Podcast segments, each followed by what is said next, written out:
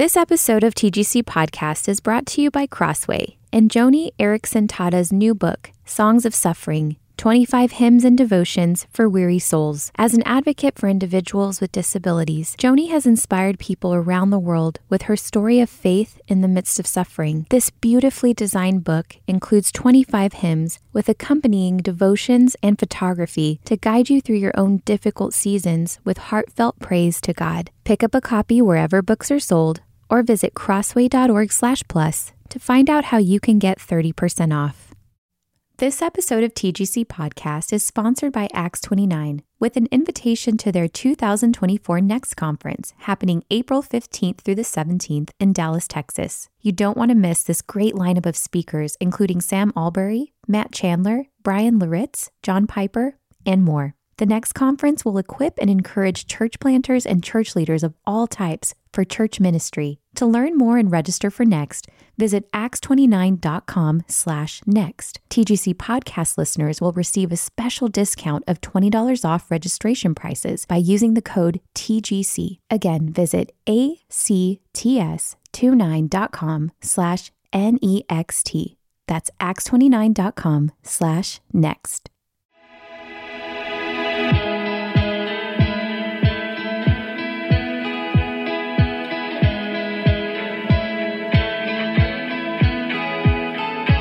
Welcome to the Gospel Coalition podcast, equipping the next generation of believers, pastors, and church leaders to shape life and ministry around the gospel.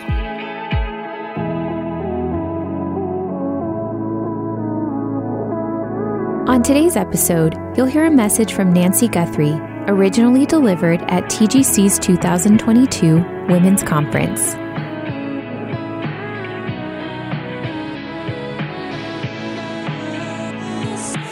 It was probably about 10 or 15 years ago. I was asked to help teach a study of Revelation at my church, and I began looking for a way to say no.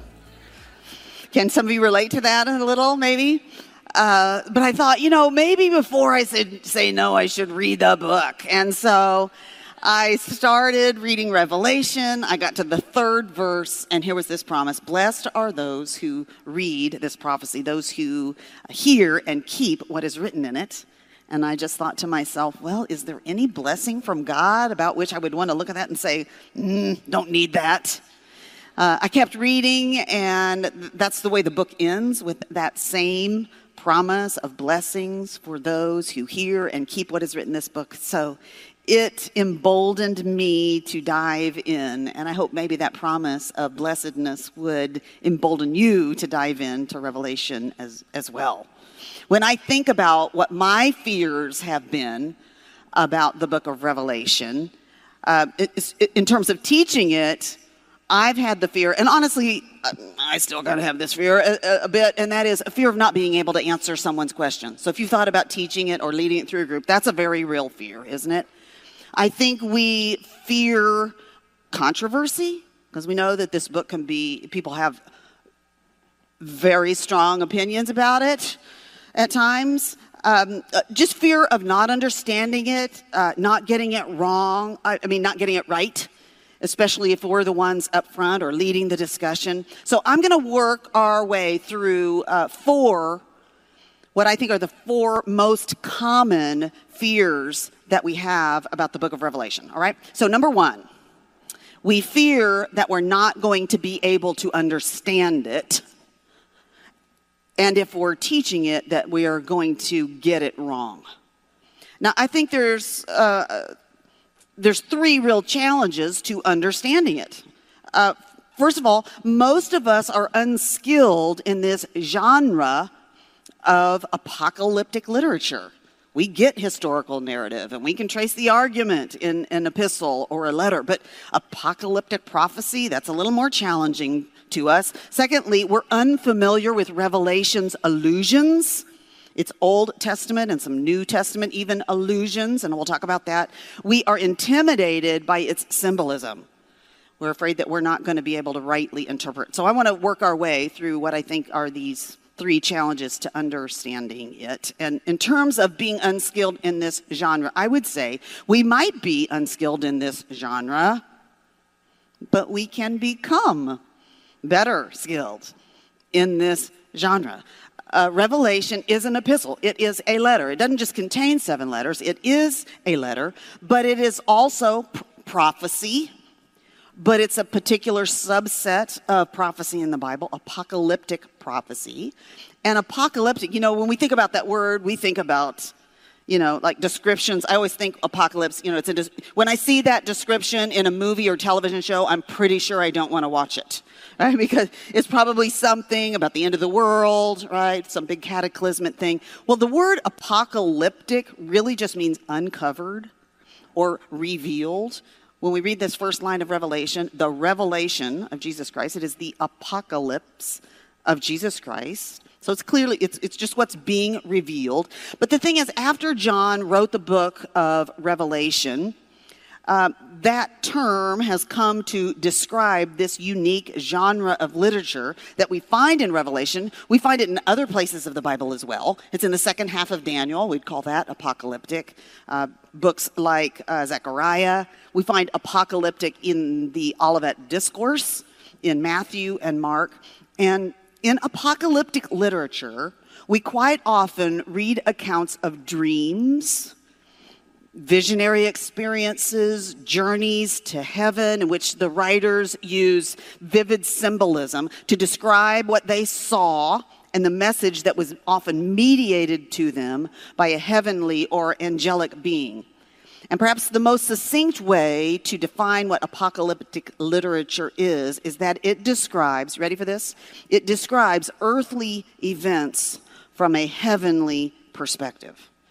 And so to grow in our ability to understand apocalyptic, we have to reckon with the reality that apocalyptic literature invites us into a spiritual reality beyond what we can see with our human eyes.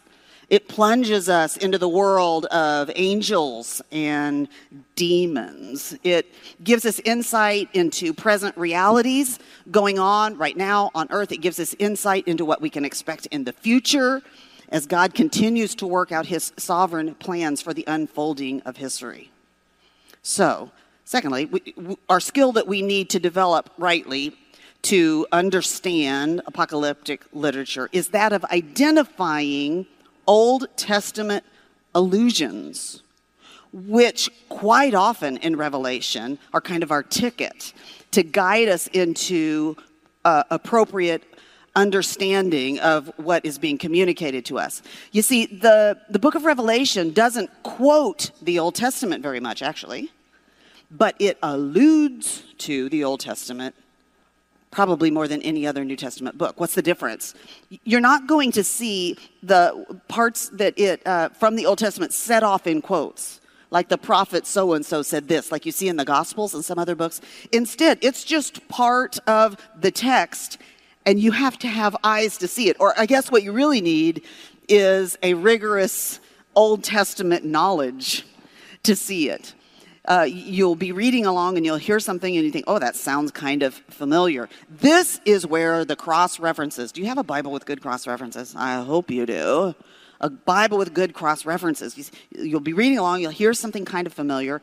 And so your job at that point is to go back to the Old Testament passage that John is alluding to in Revelation and look at the context in which that allusion comes from. And you're going to find oftentimes that really takes away some of the mystery of, of, trying to understand it. It's going to guide you into a reliable understanding of what he's communicating. Let me give you a couple of examples of this. So, for example, in Revelation 1 7, John writes, Behold, he is coming with the clouds, and every eye will see him, even those who pierced him, and all tribes of the earth will wail on account of him. So, as you read that, you think, okay, that sounds kind of familiar. And what you discover is actually in that one sentence, he has combined a phrase from Daniel 713 that uh, and, and a, and, a, phrase from Zechariah 12:10. So you go back to Daniel 7, you look at the context, and you recognize this. He is coming with the clouds. It seems to be um, describing the ascension of Jesus to the right hand of God, where he receives a kingdom. You look at Zechariah, and it's speaking of those who pierced him, wailing on account of him. And it seems to be more about his second coming. And so the events of redemptive history from ascension to his present reign in heaven, all the way to his coming judgment and salvation, eh, coming in judgment and salvation, they all seem to be in mind here. And so John uses these words from Zechariah and from Daniel to turn our gaze toward the anticipation of the day when Jesus, the King, is going to come again to this earth in power and glory. Let me give you another example.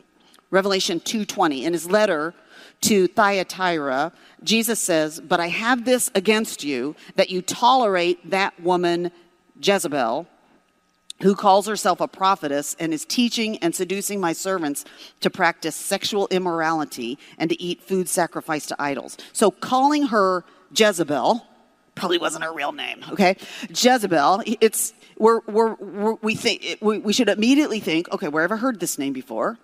So let me go figure out who this was in the Old Testament, and we go back to First Kings, and we realize that she was the one who urged the Israelites to worship Baal and Ashtaroth alongside worship of the one true God, and that that worship also involved sexual liaisons at pagan shrines. So to get the connection, you've got to be willing to go back to the Old Testament uh, passage that John is alluding to in what you read in Revelation. And so, with a willingness to engage with our whole Bibles, we can connect Revelation to the Old Testament allusions, and it greatly adds to our understanding.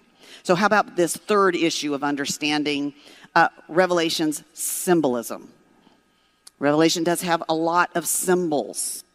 And so, is it possible to come to relative certainty that we are rightly interpreting Revelation's symbols? Well, I think maybe we can't always be dogmatic about our interpretation of them, but I do think that we can come to relative certainty for most of them. And the truth is, even though we think about Revelation being so heavily symbolic, and it is, there's actually a lot of symbolism throughout the whole of the Bible that hasn't necessarily intimidated us all that much. Um, for example, and I, I, love it, John Piper read this passage in his message this morning where he read Exodus 19:4, where God says to Israel, I bore you on, ingle, on eagle's wings.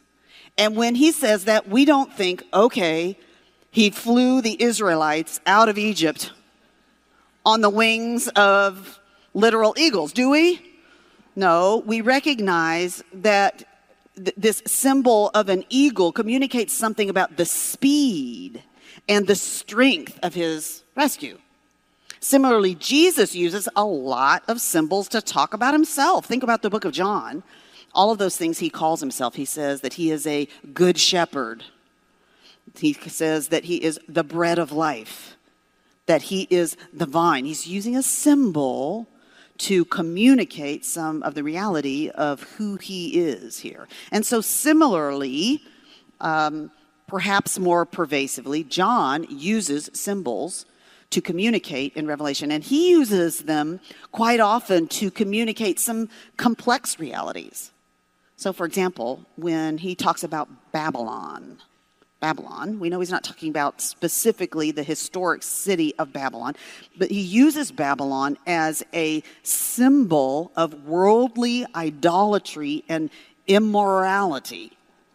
By calling the city of man Babylon, it carries, it like grabs up a lot of meaning in that one word based on what we know about the history of Babylon and, uh, and then communicates that. Uh, Babylon throughout biblical history is a symbol of human ingenuity and independence from God. Um, another symbol he, uses when he talks about the sea. Throughout the Bible, the sea is a symbol of chaos and the threat of evil. So when we get to the end of, of Revela- Revelation and we read that there is no more sea, the beach lovers in this room do not have to shed a bunch of tears, okay? There's no more sea. That's always been a symbol for the source of chaos and evil. And so, really, he's using that as a symbol to give us this good news that evil will have been done away with for good, and we won't have to fear that anymore. Um, he, also, in Revelation, you'll, you'll know this colors and numbers quite often have symbolic meaning. Now, sometimes uh, the meaning of Revelation symbols is plain. Sometimes it's even stated explicitly.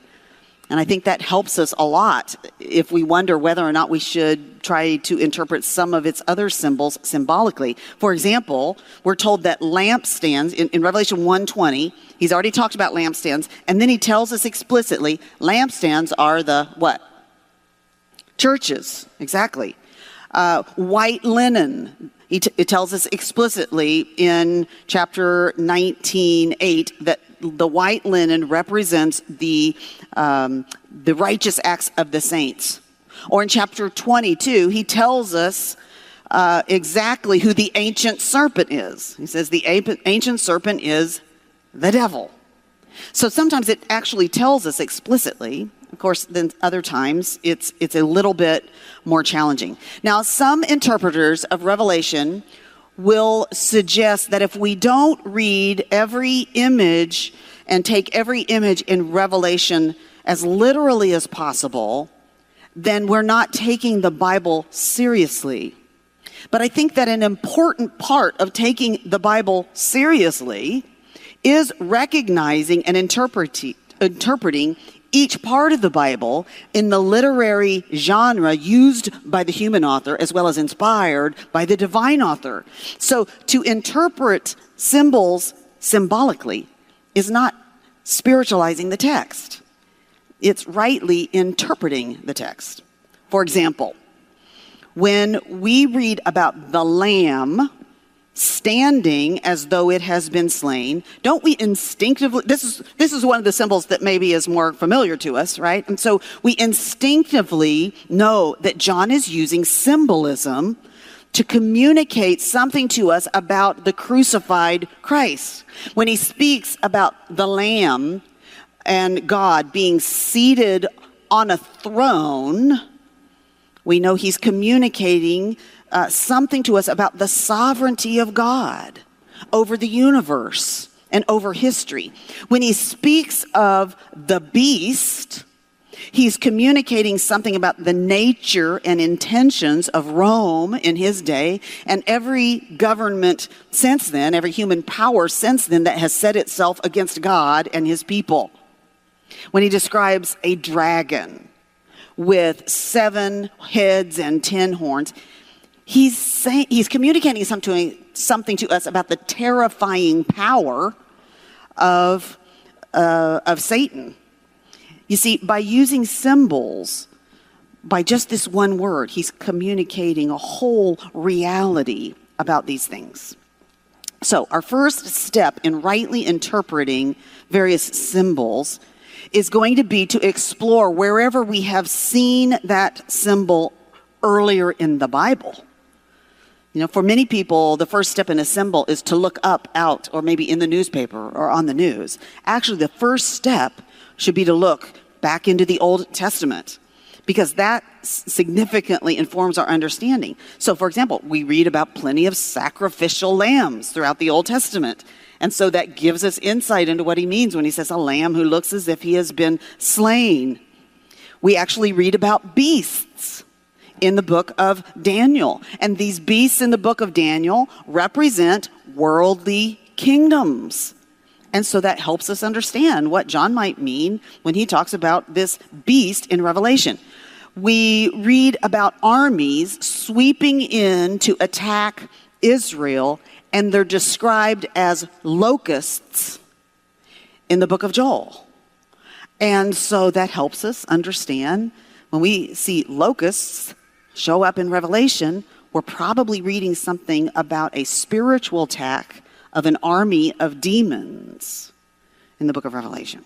Now, if you have some fear in regard to understanding Revelation, uh, here's the most important thing I want you to hear under this point Revelation wasn't written for scholars, it was written for ordinary believers living in the first century with the expectation that they could understand its very clear message. And this means that as we invest ourselves in understanding this message um, and what it meant for the original readers, it's going to take us a long way in understanding what its implications are for us today. Here's the thing you and I are able to understand Revelation's all important central message. Here's what I've come to think as I've studied the book of Revelation that the greater challenge of this book is opening myself up to the adjustments in my life that this book calls for. That that's much harder than actually understanding what it's calling for. But I would say this greatest challenge of opening up our lives underneath it is also what offers the greatest blessing. So you don't have to be afraid that you can understand the book of Revelation. You can understand its central message. And in fact, its central message is essential for living our lives in this world as we wait for his kingdom to come. And here's what the central, here's my articulation of what I think the central message of the book of Revelation is. I would say it this way Revelation is a call to patient endurance of suffering for our allegiance to Christ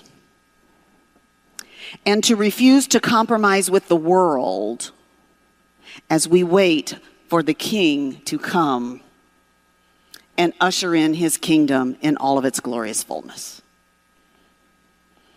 Can, can, you under, can we understand its call to refuse to fall away or to refuse to drift away from Christ? Can we? Yes, we can. Can we understand its call to refuse to compromise with the world as we wait for uh, his return? Yes, we can.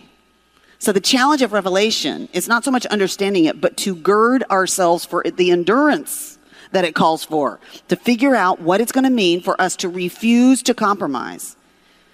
The challenge is not so much about figuring out what horses and locusts and blood moons mean. It really isn't. All right. Number two. So if my first one was we're afraid we can't understand it. Number two, we fear the controversy that surrounds this book and how to interpret it. And I got to tell you, it's true. It's true. There is a lot of controversy that surrounds interpreting the book of Revelation. No way around it. There are different camps who have different ways of approaching the book. In fact, we find that if we kind of survey teachers that we know and re- respect that they might actually interpret it differently. In fact, if we surveyed the um, Gospel Coalition Council members, in terms of some of their views and understandings of Revelation, there would be some differences among them. And then certainly we have friends and family that we know interpret things differently from us. And as I said, many people have very strong opinions about this. I think one important thing as we anticipate maybe some controversy, as if we're thinking about leading or being a part of a, a study of the book of Revelation, is that we really need to understand how many people's and maybe even our own understanding of what the Bible presents to us about the unfolding of redemptive history, how some of those ideas have been shaped. Now, if you are of my generation, which some of you are, I think. But um, if you're of my generation, then perhaps like me, your youth years were filled with many showings of the film A Thief in the Night. Can I see some hands? All right, you know exactly what I'm talking about, right? And so for some of you who are younger than I am, I'll just tell you here's the plot line. Um, there's this girl named Patty, and she wakes up and to a radio broadcasting, and, and it's announced that millions of people around the world have disappeared and the the radio announcer suggests this the rapture of the church may have happened. She finds her husband has disappeared, and the United Nations sets up an emergency government system and declares that anyone who doesn't receive the mark of the beast uh, is going to be arrested. So, this way of understanding what the Bible teaches about the return of Christ, in my, for most of my life, it was not presented to me as one way to understand what the Bible presents. It was really presented to me as the only way, the only faithful way. For most of my life, I continue, I, I uh, perceived this view to be the way that people who take the Bible seriously understand how the future will unfold, and that anyone who holds some other kind of view is liberal or just doesn't take the, the Bible's teaching seriously. So it was presented this way. It, I can also remember, um, besides A Thief in the Night, there was a huge selling book called The Late Great Planet Earth which is still on the bookshelf at my parents' house. And then in the 1990s, the Left Behind book series was was was launched. Uh, I, I, think there are about 65 million copies of that series of books that have been sold. Um, stories have power. Stories have a lot of power to shape our understanding of things. And these stories have shaped many of our understandings and many other people's understanding. The other thing that has shaped our understanding is that this view of redemptive history has been dominant in most Christian media. Christian radio, uh, Christian publishing. This is the view that has been dominated. And so we just need to understand as we go on. Maybe you didn't grow up with it. You don't even know what I'm talking about. Well, then maybe you're going to need to know that a little, at least a little bit about that. Um, because this view has so shaped so many of us. Um, for, for me, it wasn't until I, I, I, I tried to figure it out. I think it was about 2006. I was listening to a message and he was talking about Matthew 24, and that's about that scene in Matthew 24 where it says like two people are working at the mill and one disappears. You know what I'm talking about? Yeah, and then there's another scene, somebody disappears, and and um, and as I heard this message, he he said he he emphasized how that little story begins when it says, and, and we heard Melissa say this in her message the other night, uh, it will be as in the day, uh, days of Noah. And it continues on, it tells, it says, they were unaware until the flood came and swept them all away. So will the coming of the Son of Man be.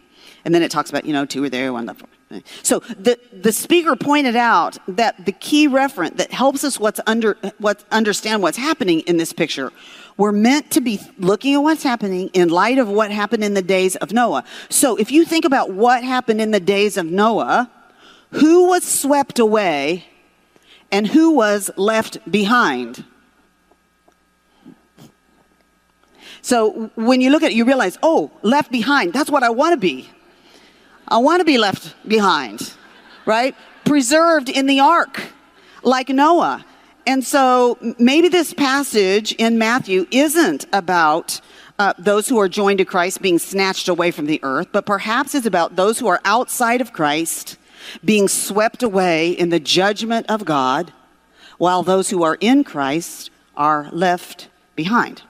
Around that same time, I also heard or read something I had never seen before in regard to 1 Thessalonians 4 which says that the Lord himself will descend, the dead in Christ will rise, then all who are alive, who are left, left uh, behind, it doesn't say behind, but I'm just adding that for, you know, effect. All who are left will be caught up together with them in the clouds to meet the Lord in the air, and so we will always be with the Lord. So I had always heard this taught as believers being uh, taken away from earth. But you see, while that Matthew passage requires that we consider what we read about in, in reference to the days of Noah. This passage, for proper interpretation, requires that we consider the setting of ancient cities like Thessalonica that Paul was writing to. And when a king or dignitary came to the city, the inhabitants of the city would go out to greet or welcome this honored guest with great fanfare and celebration and then accompany them back into the city. So, what we have pictured here is the Lord returning to earth. It says that all who have died in Christ will be with him, and that those who are s- still alive are being caught up, or this is where we get the word rapture. It's that word ca- caught up to meet the Lord as king. He comes to establish his kingdom on earth. The question is when we go out to meet him, is he taking us somewhere further away, or are we ushering him in to establish his kingdom here? I think that's what this is saying. That he's coming back. He's giving us resurrected bodies to live with him forever on a resurrected, renewed earth. And we read in this passage, and so we will always be with the Lord. It seems to fit to me. Now, but I have to say, potential conflict or disagreement about these things, it isn't a reason to avoid revelation. Did you notice neither of the passages I was reading to you was from Revelation? But potential um, conflict or disagreement isn't a reason to avoid revelation, it's a reason to study revelation. My experience is that as we work our way through the text, taking in what it does clearly reveal about what we can expect in this time in between the ascension of Jesus at the right hand of God through the period of time we're living in now until the return of Jesus, I'm finding that it has the power to focus our attention on what is clearly revealed and away from what is sometimes imposed on the scriptures. I'm finding it puts some of the unusual aspects and emphasis of the teaching of popular prophecy teachers into perspective so that what God has apocalypsed or uncovered or revealed to us actually becomes clearer. And what maybe some other voices might have imposed on the text or the timeline, we might discover that it becomes less credible or less compelling. So, what are we going to do with this fear of controversy that surrounds the book of Revelation? Number one, focus on the text. It is your salvation from controversy as you focus on what is there in the text and discuss it and give it authority. Uh, listen first for the meaning for the original recipients. So everywhere you read in Revelation, ask yourself, what would this have meant to those people in the first century in those seven churches who first received this letter? Because it cannot mean something radically different for us today than it would have meant for them. First step, get clear on what it would have meant for them and that's going to guide you into right understanding of what it's going to mean for us today. Uh, detect the emphasis. And by that, not all the periphery stuff. Man, can it be easy to get lost in the details of the colors and the numbers and the creatures and everything in Revelations, right? But detect the emphasis, not the periphery, rather than obsess about the details. A step you're going to have to take is to determine what you think the structure of the book is.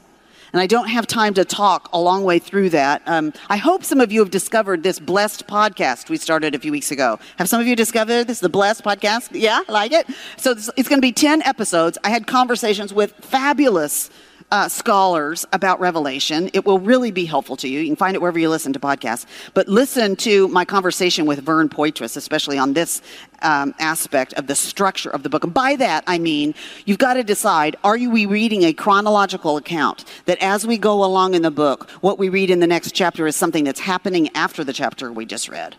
Or are we getting a sense that throughout the book, uh, it's almost like John has picked up the camera from this scene and now he's going to move the camera over here and we're going to see the same set of events from another angle with a different emphasis. That's a decision you're going to have to make as you go along. And then finally, see all the facets of the gospel in the book, not just the return of Christ.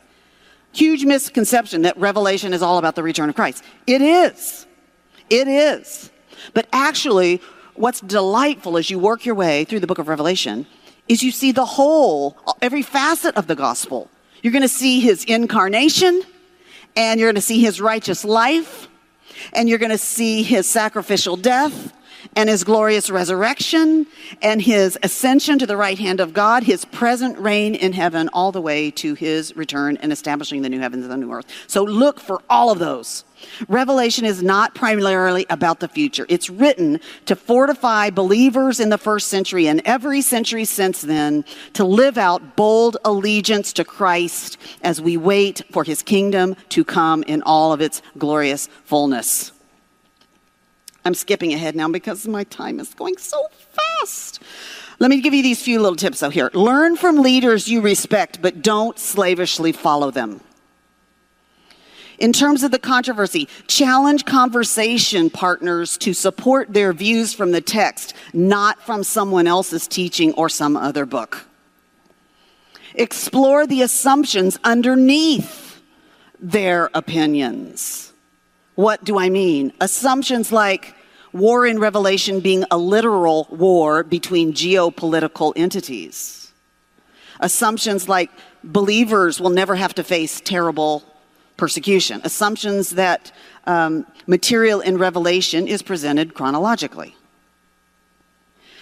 Don't allow anyone to dogmatically impose a chart or timeline on the present and future of redemptive history, I would say, other than what is revealed in the Apostles' Creed. You can't go wrong. And then allow me to indulge myself here. Just recognize that a lot of writers and teachers make a lot of money selling books and videos about the latest thing in the news that demonstrates Jesus is about to return that makes everybody feel afraid. There's a lot of money in that, okay? I don't, I don't mean for you to become cynical, but I do want you to use wisdom. Use wisdom and be appropriately skeptical. You don't have to have charts to study Revelation. You don't have to ha- have a bunch of discussions about signs in the news that Jesus is about to return. You don't have to be dogmatic about how the return of Christ and the ushering in of his kingdom and the defeat of evil is going to take place. And you don't have to be afraid of your study of Revelation becoming a mishmash of things that people have heard prophecy teachers teach. Not if you stick to the text and focus on the central message that the, uh, the central message for the original readers and then draw the message for us from that. Number three of my four. We fear the suffering and persecution Revelation tells us to expect. Rather, but actually, Revelation, rather than generating fear, it was really intended to, and actually, I think, has the power to generate courage for boldness, to provide assurance of ultimate protection, to set before us these beautiful promises of blessedness that are going to outlast and surpass any suffering that we're ever going to experience in this life. Although, let's face it, we are really kind of oriented, oriented toward a life of comfort and ease. We think that's what being blessed is. A life filled with material things, but Revelation is going to show us that's not what true blessedness about. Blessedness, according to Revelation, is enjoyed by those who are prepared for and eager for Christ's return. It's reserved for those who are living out of the righteousness that has been imparted to them by Christ and now is working out through their lives by the Holy Spirit. Um, Revelation is a call to patient endurance of suffering for our bold allegiance to Jesus Christ. Yes, there is a lot in Revelation about persecution, and honestly, it, it can be troubling. When I think about the first readers of this letter, some of whom had had friends and family members put to death, for their allegiance to Jesus Christ. I can't help but wonder how it must have hit them when you get to this part in Revelation, Revelation chapter 6.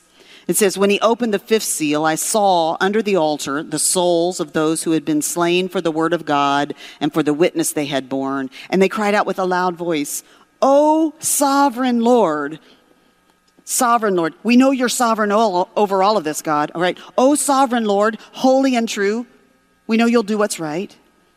How long? How long before you will judge and avenge our blood on those who dwell on the earth?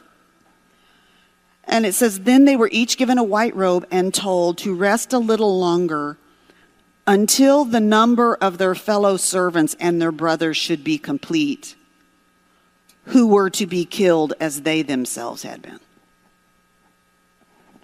And when I read that, I'm like, what?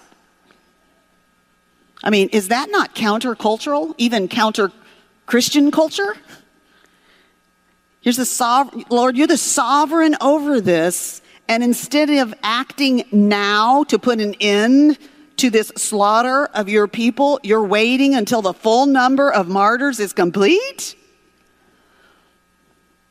You see, putting our trust in a sovereign God over something like the persecution of his people, I think it presents a real test for us, doesn't it? And maybe it's a test we need. What enables us to trust him is that here in Revelation, we're shown over and over again that suffering, our suffering for Christ, will not be the end of the story. Instead, our suffering is going to give way to great glory.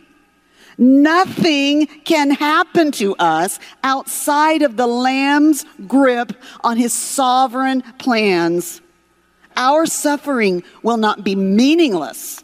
It will not go unnoticed. It will not last forever. But in fact, Revelation says it will be rewarded into all eternity. If you're, if you're afraid of the suffering or persecution aspect of Revelation, then instead soak up, as you go along in Revelation, soak up all of the goodness that's presented to those who suffer for him. It begins with saying grace and peace. It's giving you grace and peace, the grace you need, the peace you'll need for the conflict. Over and over again, you see Christ among the lampstands, who are his churches. We're assured of the presence of Jesus here with us in the midst of the suffering. And the message over and over again is the promise of protection for those who are joined to Christ in the midst of the judgment that's going to fall on the rest of the earth. You'll be protected. He'll be with you. He'll give you the grace and peace you, you need. Defeat is going to, what is actually going to turn out to be victory. And what seems like ultimate loss is actually going to result in eternal blessing. Finally, number four, we fear the judgment, blood, and wrath of Revelation. Yep, there's a lot of blood in this book. Um, there is the blood of those who reject Christ, but you know what? The focus is much more on the blood of the Lamb and what it has accomplished. It's the Lamb's book of life that we read about in this book that lists out all those who have been covered by the blood of the Lamb. Yes, there is judgment, but the judgment for so much of the book, inherent in the judgment, is a warning so that all who read this book can flee to the safety and protection found in Christ. Now, yes, there is even a little bit of judgment for believers, but it is judgment in the sense that there is therefore now no condemnation. The judgment faced by believers when we get to Revelation 20, when the books and the book are opened, we discover that actually in that judgment, everything written in the books about us is going to be confirmation that we were genuinely joined to Christ, not condemnation. And yes, there is wrath, but the wrath is celebrated by the saints throughout Revelation. That's kind of the shocking thing to me throughout Revelation, as you read about it over and over again, we hear the saints in heaven celebrating the wrath of God. And when I read that, I was like, what do they know that I don't know? Because that's not my first instinct. When I read about the wrath of God, more likely to feel embarrassed about it. I mean, our modern world is all for a God of love, but it really doesn't know what to do with a God of wrath. And so we need revelation because it encourages us to sing along with those saints in heaven a song that celebrates the wrath of God as a demonstration of his perfect justice and righteousness. You see, revelation provides us with a response to the question, maybe you've heard it before, the question, why doesn't God do something? about all of the evil and suffering in the world. And the answer of Revelation is be patient. Evil's day of doom is surely coming. In fact, Revelation brings all the storylines of the Bible to a beautiful resolution made possible by the full and final wrath of God being poured out. The curse of sin and death that was dealt with at the cross is eliminated for good. That is what the wrath of God accomplishes. This is what able is what enables us to celebrate it rather than be embarrassed by it. You see, when we get to the end of the book of Revelation, we've also come to the end of the Bible. And what we find is a fitting conclusion. That marriage that faltered in Eden is finally consummated in Revelation uh, the all of the children of God receive their promised inheritance. People from every nation flow into the city, making it a beautiful multinational community. God dwells in his temple, which now covers the whole of the earth. At the end of the of Revelation, we see that Jesus the second Adam will not fail to lead us into a garden that will be even better than Eden, where we will enjoy fellowship with Him for all eternity. So don't be afraid of revelation. Enjoy and savor revelation. Allow it to shape your expectations for life and to fortify you for faithfulness as you live in this in between time, in between the ascension and the return of Jesus. May it be so. Thank you so much. Thanks for listening to today's episode of the Gospel Coalition podcast. Check out more gospel centered resources at thegospelcoalition.org.